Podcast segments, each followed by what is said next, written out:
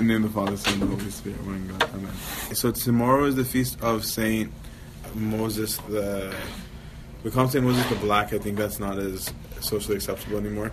Um, so most of us are because he has another title in the church, which is the Strong um, Abba Moses or Saint Moses the Ethiopian. So I was gonna just review his life briefly, maybe comment maybe on a few uh, of the virtues or lessons that we can get from him, and then you guys can also share what you guys get out of him for one another as well. So Saint Moses was born in the year 330. At one point, somebody told me they weren't sure if he's like from like southern Egypt or from Ethiopia, but he's from Ethiopia. He, we don't know much about his childhood, but we know that at some point he decided to make his way to Egypt to try out like life in the big city, I guess. So he moved there and he became actually a servant to a rich household, and he worked for them, but he wasn't the most friendly of sorts, and he was very aggressive and angry, and um, wanted stuff, and so he just took stuff. So he was robbing the home of the people that he lived with, and so they fired him. So that didn't stop St. Moses, um, so he decided to start a gang so he could continue to rob people. So St. Moses actually became known as a ringleader of a really bad gang. There's a lot of reasons why I think that a lot of our youth love St. Moses today. So like he was hardcore into it, he was violent, he was aggressive. They were very, very, very feared. Murder wasn't far from him. Um, rape, um, like you name it, like the, the most dark of things are the things that he was doing. There's one story about him that um, he was breaking into someone's home at one point. The dogs that they had started barking when he's climbing on the walls, and he got so angry that even this dog foiled his plans to rob them. That he swam across the Nile to the the guy owned property, I guess, on the other side, um, which is a really mean feat. Like if you know what the Nile looks like, it's not it's not it's not easy. Swam across the Nile allegedly with like his sword in his mouth to climb the wall, rob the guy, and then swam across and joined his gang like 40 kilometers away, like all in a day. So like he was he's a beast. So he was not uh, he was not a God fearing person. So the people who he had worked for were sun worshippers, which isn't that shocking in Egypt. Maybe not as expected in fourth century Egypt, but not shocking altogether. And so his image of God was the sun, because we often talk about how Moses would cry out to the sun, but that was the reason why, which is another good lesson in of, it, of itself about how God interacts with us. But so obviously, as he's living this life, he wasn't really, truly, actually feeling fulfilled, because on on down days he would look up at the sky, particularly at the sun, and just say, "Are- "Are you real? Like, are you God?" And if you are, tell me, and I'll and I'll serve you. So he wasn't pleased, and he did pray. He wasn't praying to, like knowingly to the right God, but the right God was was listening to him for his his prayer. So there's two versions of this story. One is that um, like he heard, he had a revelation. He was told that um, he should go to the monastery. The other story, I think that's one that we read in the Synaxarium tomorrow. The other story is that he went to the monastery, but not because he wanted to be a monk. He went to the monastery because he wanted to rob the monastery.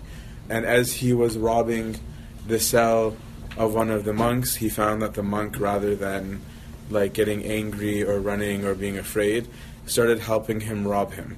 So he was like handing him the stuff to put on his like camels and stuff. He's like, "Yeah, take this," um, and like fastening it for him, and that confused Saint Moses immensely, and asked, "Why are you doing this when I'm not here? Like to be your friend, I'm here to take your stuff." And he and the reply was, "I'm doing this because this is what my Lord taught us. That was that give to all those who ask to love your enemies, to turn the other cheek."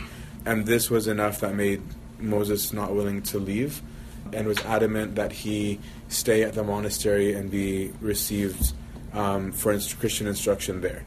So he actually was sent to Saint Macarius the Great first for his catechism, if you will, and his baptism, because Macarius was a priest. So in those days, having priests in a monastery actually wasn't very common, um, which is a big deal because Moses, we'll see, will become a priest. But you had usually only one, maybe two at most priests, if any, in a monastic community. They typically would allow people to come from the villages to serve the sacraments, but the, the monks were were cut off from everybody else. They didn't have anything like that. But Saint Macarius was an exception because Saint Macarius was already a priest before he came to monastic life. Um, Macarius had been a priest. He's another phenomenal saint that we celebrated in um, April. So Macarius baptizes him, sends him back, and he takes for himself as a father confession um, Saint Isidore, who him and those two are, are inseparable um, now, even in death. Like their bodies are right next to each other, um, and they always operate together. And we'll come to that as well. So Isidore was like incredibly, incredibly patient. When I read about Saint Isidore, I see in him like a father and a mother. Um, like he has the he has the he knows how to chastise and do all of that, but he also knows how to be compassionate and nurturing um, and a, a, very like sympathetic ear. So, in Moses' first confession, um, Saint Macarius or Isidore, because I'm not clear on which one it was that took his first confession yet, um, saw standing behind him an angel with a tablet of stone that was like pitch black. And as St. Moses just kept on pouring out everything that he had done, um, he just saw this angel like wiping the tablet clean behind him until he was done. And, and St. Isidore, who, who I received the story, St. Isidore said he would become white now um, on the inside.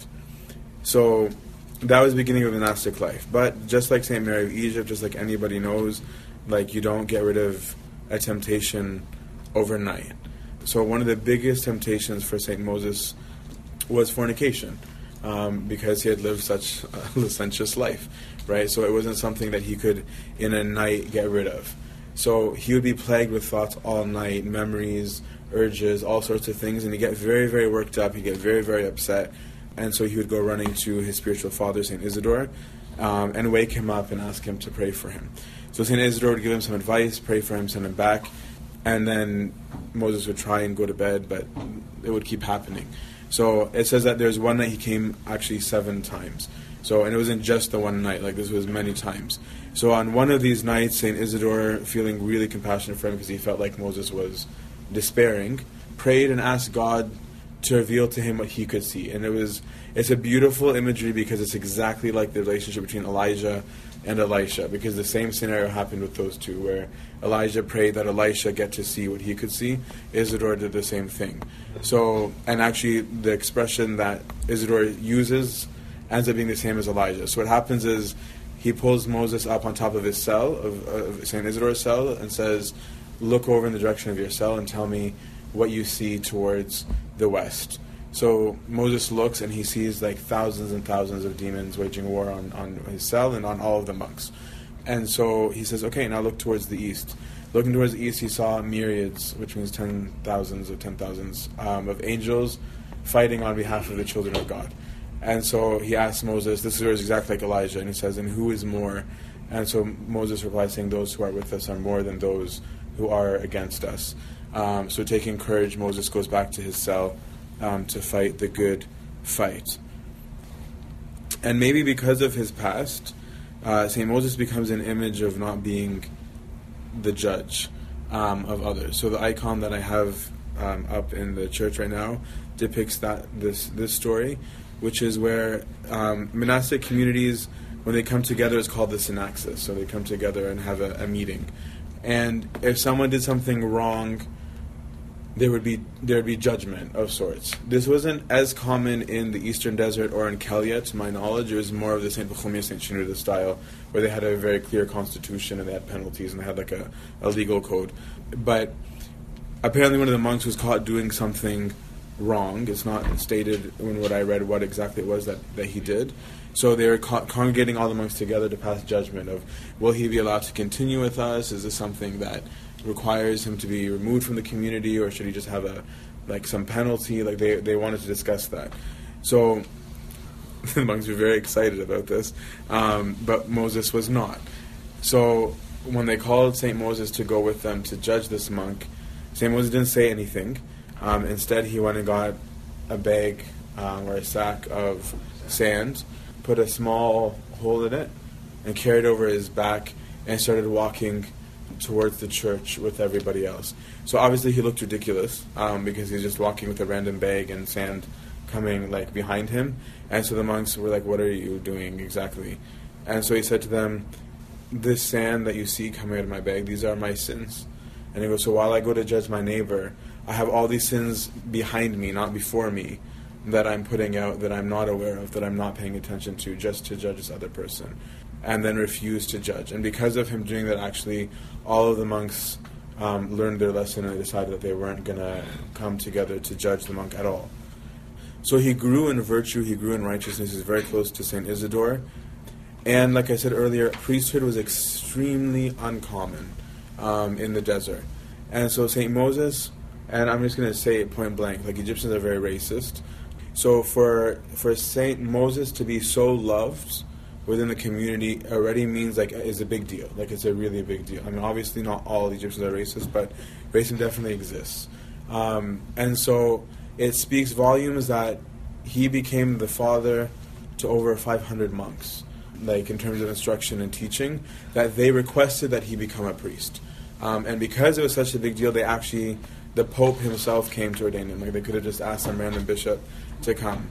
And the Pope had heard so much about the virtue um, of Saint Moses that he wanted to do. This was more common back in the day. It's a lot less acceptable to us today, but it was normal back then. Just as a preface to this story, um, is that the Pope wanted to prove him to, to prove to the people the virtue of Saint Moses.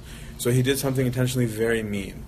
So on the day of his ordination, so if you can imagine, like this is the Pope, right? This isn't some random doing something incredibly uncommon in any monastery, which is to ordain a priest. And you can imagine that because the Pope was here, everybody is at the monastery. And the Pope, when it came time of his ordination, goes, What is this black man doing over here? Get him away from me. And, and had him removed from the church. And St. Moses didn't shed a tear, he didn't say a word. He walked out um, and said to himself, It is good for you to suffer affliction um, and reminded himself of the things that he that he had done in his past. Um, and then the Pope immediately ordered that people go get him the next day. Like he waited and ordained him a priest, and then told the people what he was doing, so that it wouldn't just be like a, a pity ordination. He told them, no, this was intentional to show you this is a real monk. This is a person of virtue that it should be. And actually has a response that I'll read later because he didn't deny that it upset him, right? He didn't pretend that like that he loved it, right? He didn't say, "Oh, that was so great. I'm so glad that I got humiliated." Um, he turned it into something virtuous, but he was bothered by it. But I have to get the exact quote later on. I can't remember it. So that was his ordination, um, and as we said, became the leader of his own monastery with over 500 monks. Eventually, the the Berbers, which was a barbaric group that basically just demolished everything that they saw um, and took possession of, they knew that the, the, Berbers were on their way to the monastery. Um, so they had the opportunity to all flee and, and go with their lives. So St. Moses actually encouraged people to go. Like he said, if you want to go, go. He goes, but as for me, he goes, I believe the words of Christ that those who live by the sword will die by the sword. He goes, so I'm not leaving. And he was like, so anybody who wishes to go may go. So seven uh, monks chose to remain um, with St. Moses, and all eight of them collectively were martyred on the same day. This is where I have beef with St. Moses, and I'm sorry. Um, is that I don't I don't know why that's martyrdom. Um, because I don't know that the Berbers are killing them for being Christian as much as they're killing them for their property. And I'm going to admit my bias is because I like St. Anthony being above him in rank.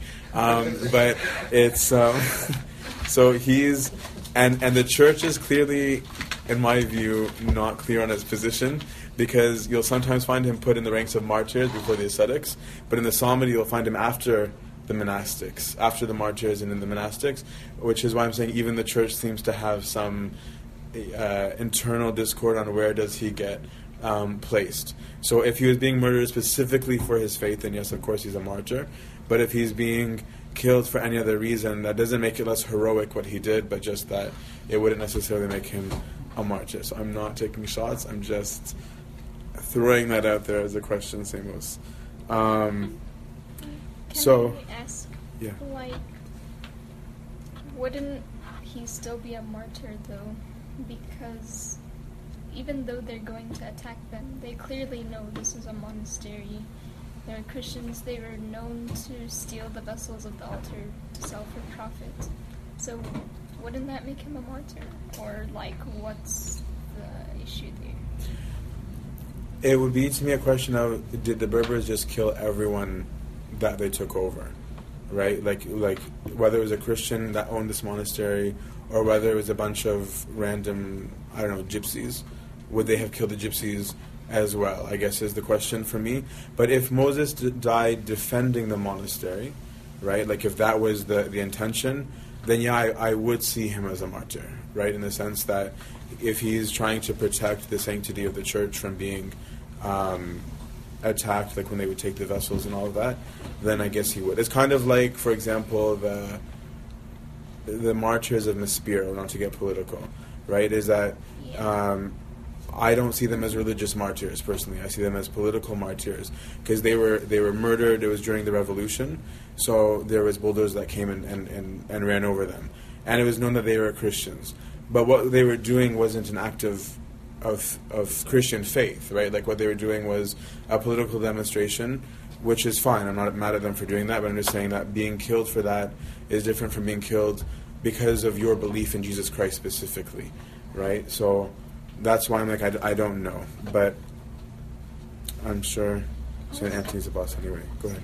Also, in regard to that same story, um, when he says, "Oh, I'm going to stay here to die," so that Christ's words are fulfilled, of whoever kills by the sword will also perish by it.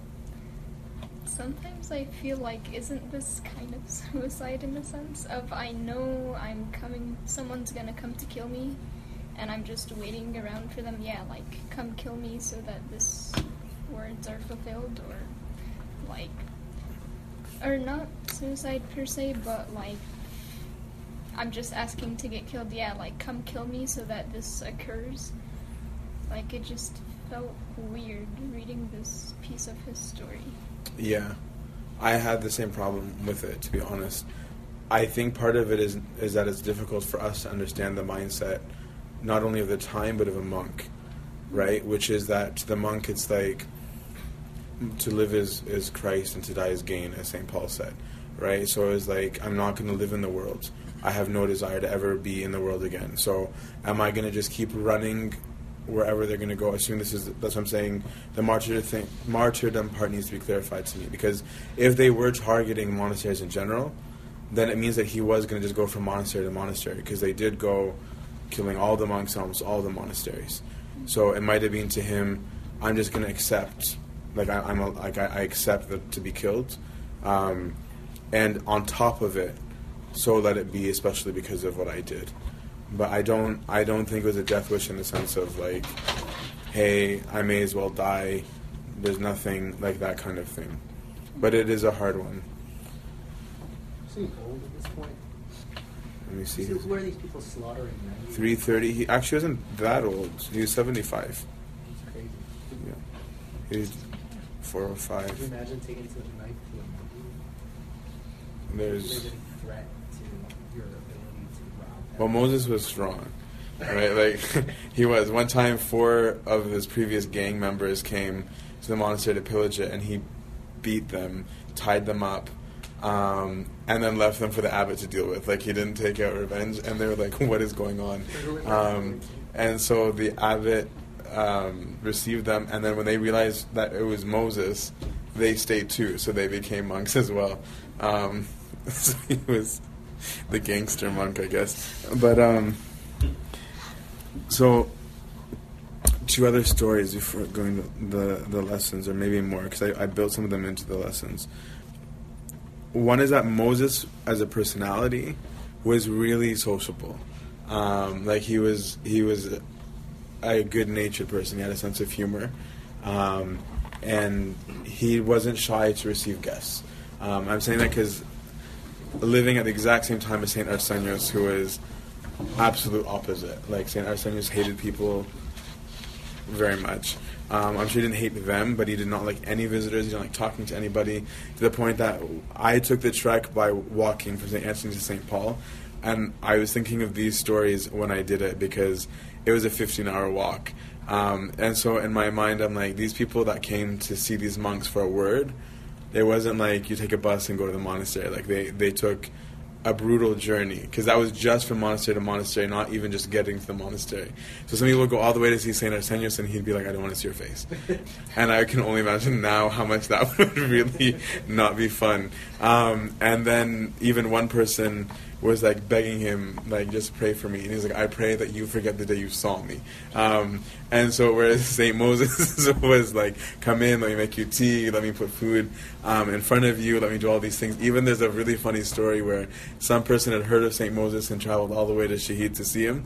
Um, and he's close to the monastery and he meets up with a monk. Um, and he was like, the monk's like, where are you going? He's like, I'm going to the monastery. I heard about this guy, Moses, and I, I want to see him.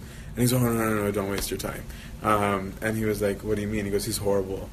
And he was like, what have you heard about him? He's like, I heard he was virtuous. I heard, and starts listening to all these good things. And he's like, no, man, he's the opposite. He does this and this and this and this and this and this. He goes, so go to the monastery, take his blessing, but have nothing to do with that man. Um, so he gets to the monastery and he greets the monks and asks me, he's like, he's like, no, I met this guy on the road and they told me don't meet Moses because blah, blah, blah, blah. So like, what did he look like? so they describe him like, that's Moses. And so like, okay. So he's a bit of a prankster and humble because part of it was that he didn't want to be seen that way. So one person visiting the monastery, or one of the monks actually, had great confusion because of this contrast, right? Where he looked at Arsenius and Moses who were living in the exact same time and said, How on earth can they both be right? Like they are completely the opposite of each other. Um, and he was like, So does a monk accept guests or does he refuse them? Does he talk to people or does he stay silent? So that monk um, that night when he went to sleep had a, a, dream or a vision, and in it he saw two boats um, and angels on both boats. And in one boat was Saint Arsenius, and the other boat was Saint Moses, and they're both heading towards heaven. Um, and so the message was, this is a way and this is a way. There are people who don't like to be with people, and there are people who do, and both of them can take you to um, to heaven. It's one of the really famous stories of the of the paradise of the fathers, which is like a collection of, of stories and saints and sayings of the desert fathers. So that was one story. Um, the other thing that he did that I forgot to mention was that he would, to fight um, with fornication, he wanted to like wear himself out, um, not to give himself time for it.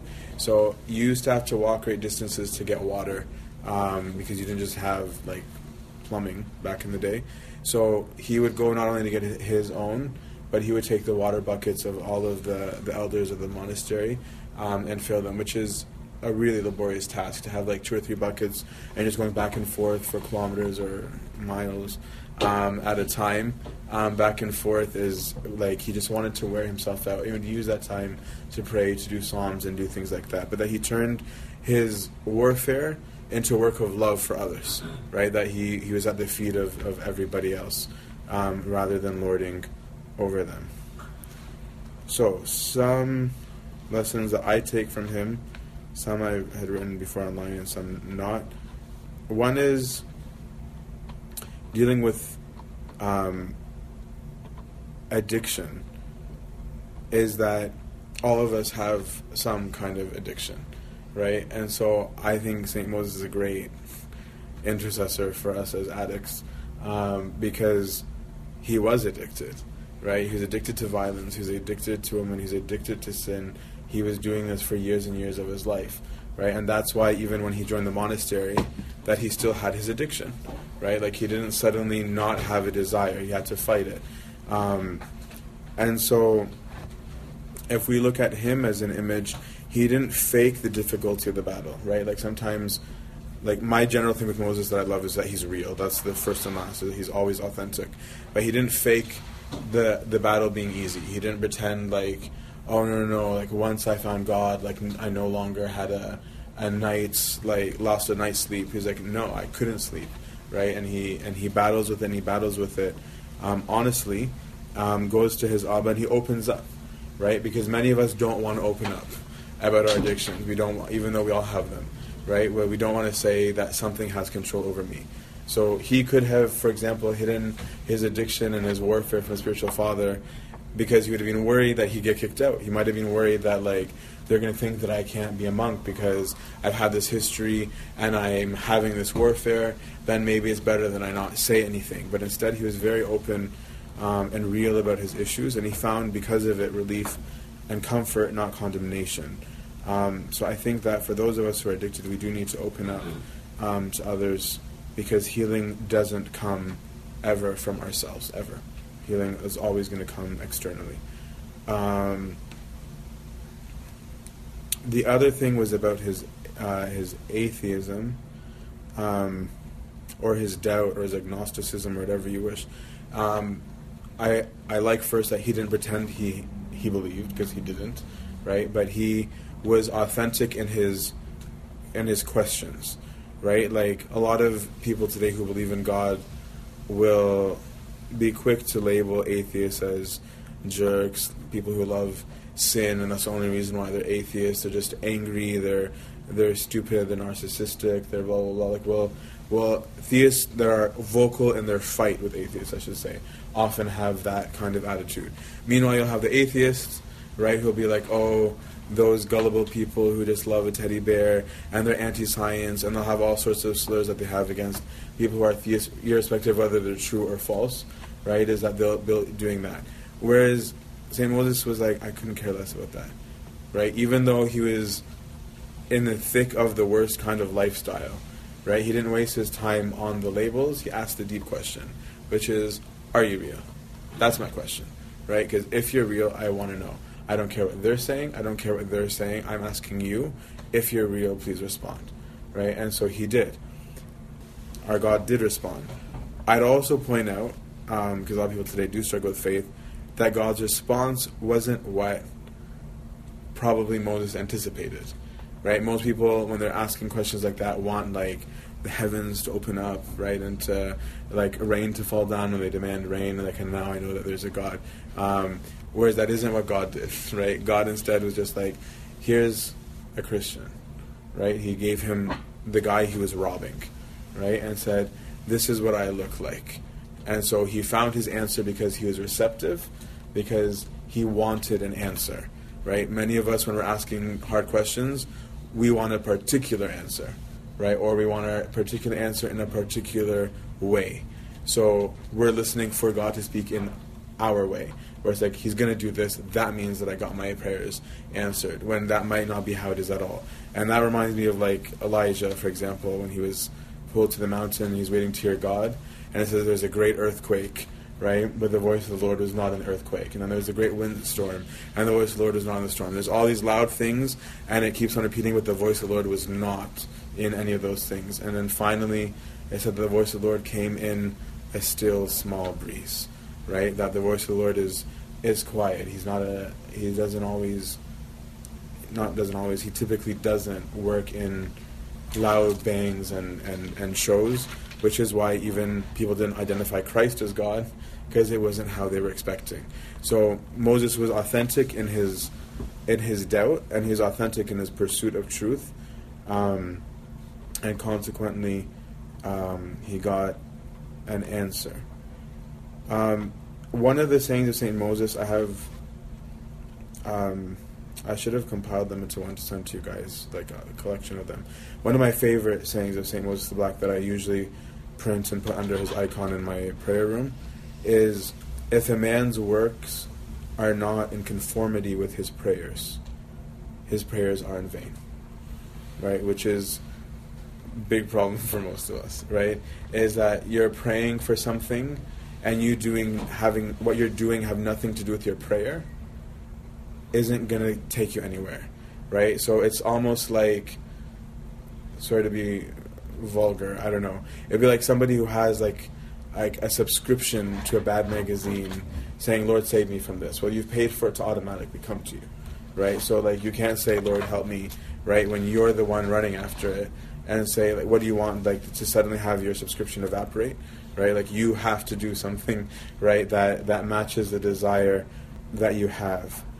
So, we need to be real. If we're going to talk to God, if we're going to ask God for something, then what we do has to match that thing that we're asking for, right? So even in his pursuit of truth, right? He he was asking a question and he was alert and attentive, right? He was he was listening.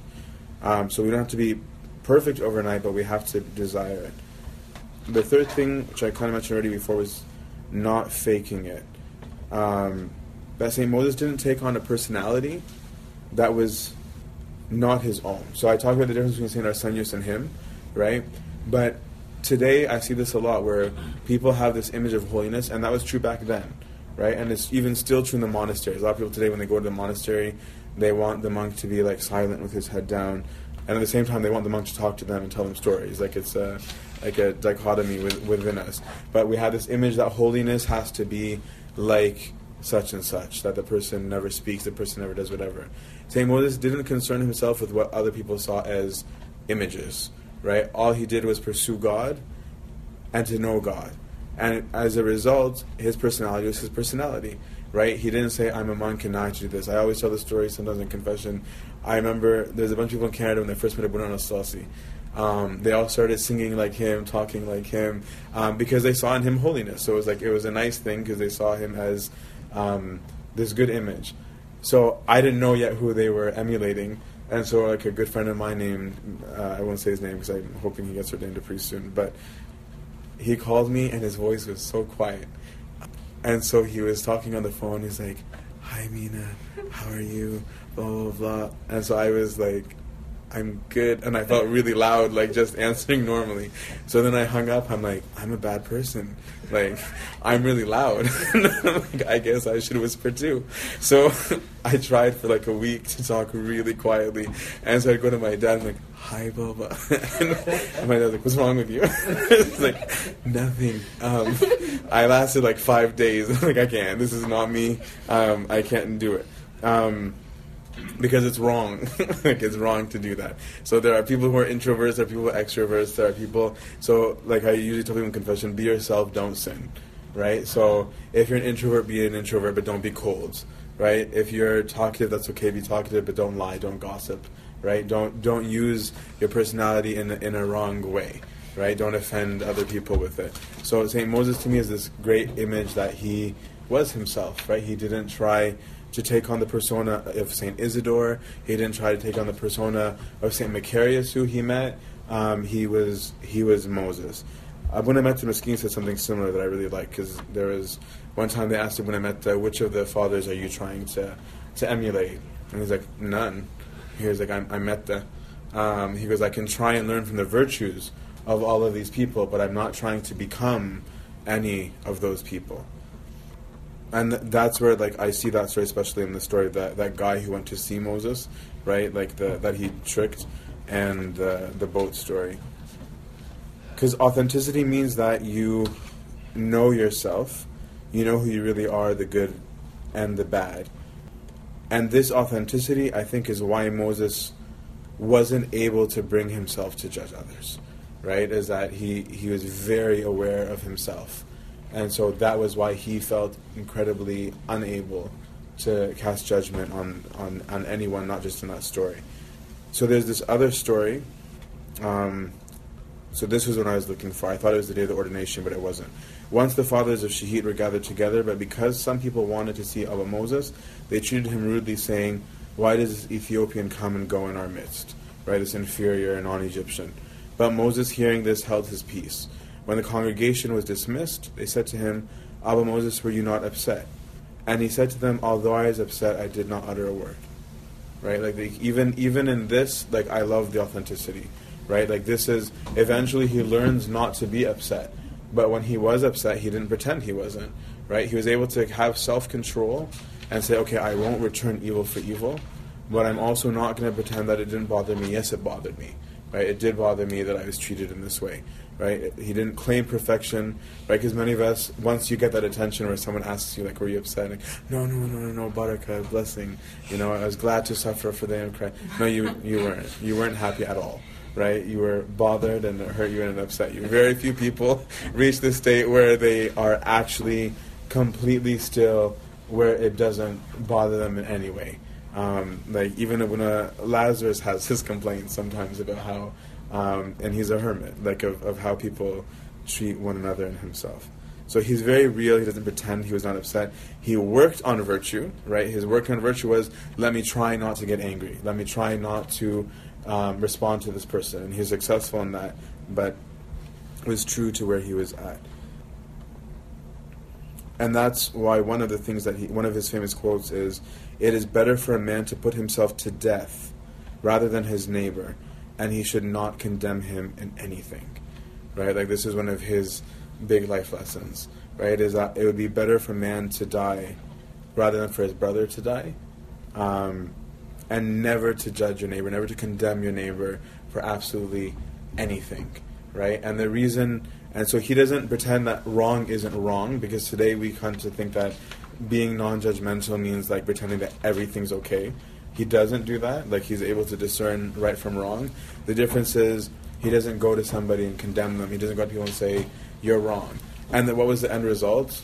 500 monks took him as their teacher, right? And said, well, whatever you're doing is right, right? So like you're doing something right. Can you teach us how to be right? like you like the way that that you are. Um, we talked about one of the lessons to me was the whole if you want something work for it, which is the whole uh, the prayer quote as well as getting the water for others. Um, another big lesson for me is the, is the discipleship, especially in our day and age. Right, is that Saint Moses didn't do a do-it-yourself spirituality, right? Which is so common today. I don't know. I don't know why we think that we know Christianity just by being dunked in water when we were infants, um, but we don't. So I love that when he had problems, he went to his father, and as a result, he learned, right? And he didn't go back to his spiritual father and say, um, "You clearly don't know what you're doing, because my temptations didn't go away." Right, which sometimes we will do, where it's like, well, he keeps giving me the same advice, and I'm not. It's just not working. Um, but because he was persistent and, and spoke, he was able, through his father, right, through his spiritual father, to receive grace to see what was really going on and to understand the nature of the warfare.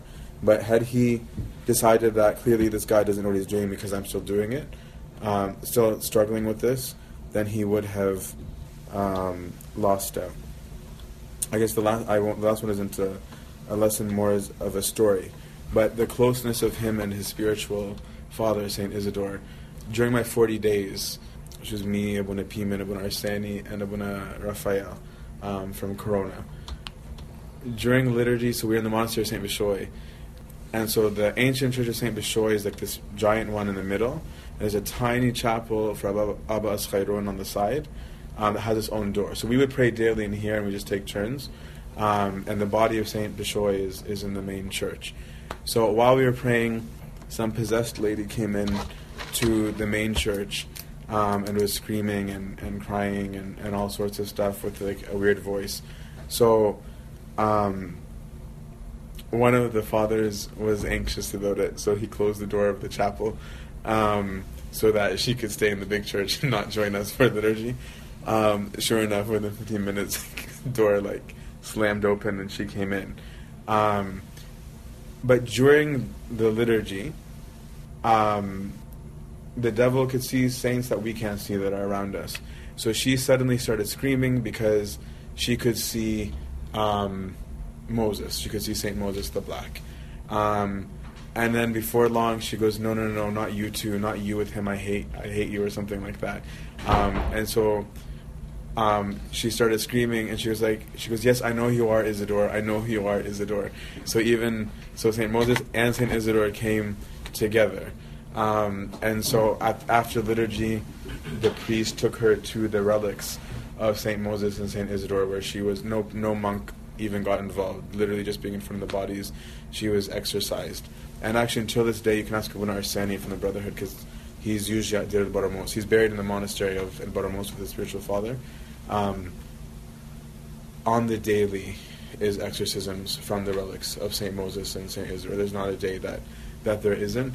Um, but it's from the, the power of those two saints. I think in particular Saint Moses because of his non-judgment and because of the force of his repentance, right? Like the the change of life that he had, it wasn't a small thing, right? Like that was a monumentous effort. It would be much more. Di- what he did is much more difficult than like a person who's been mostly religious their whole life, right? That kind of just took a little bend like of small stuff, but this person was complete left going complete right. So God God is being glorified in him not only through his life during his own time, but until this very day through the supplications and prayers of his relics and of his spirits. And glory be to God forever and ever. Amen.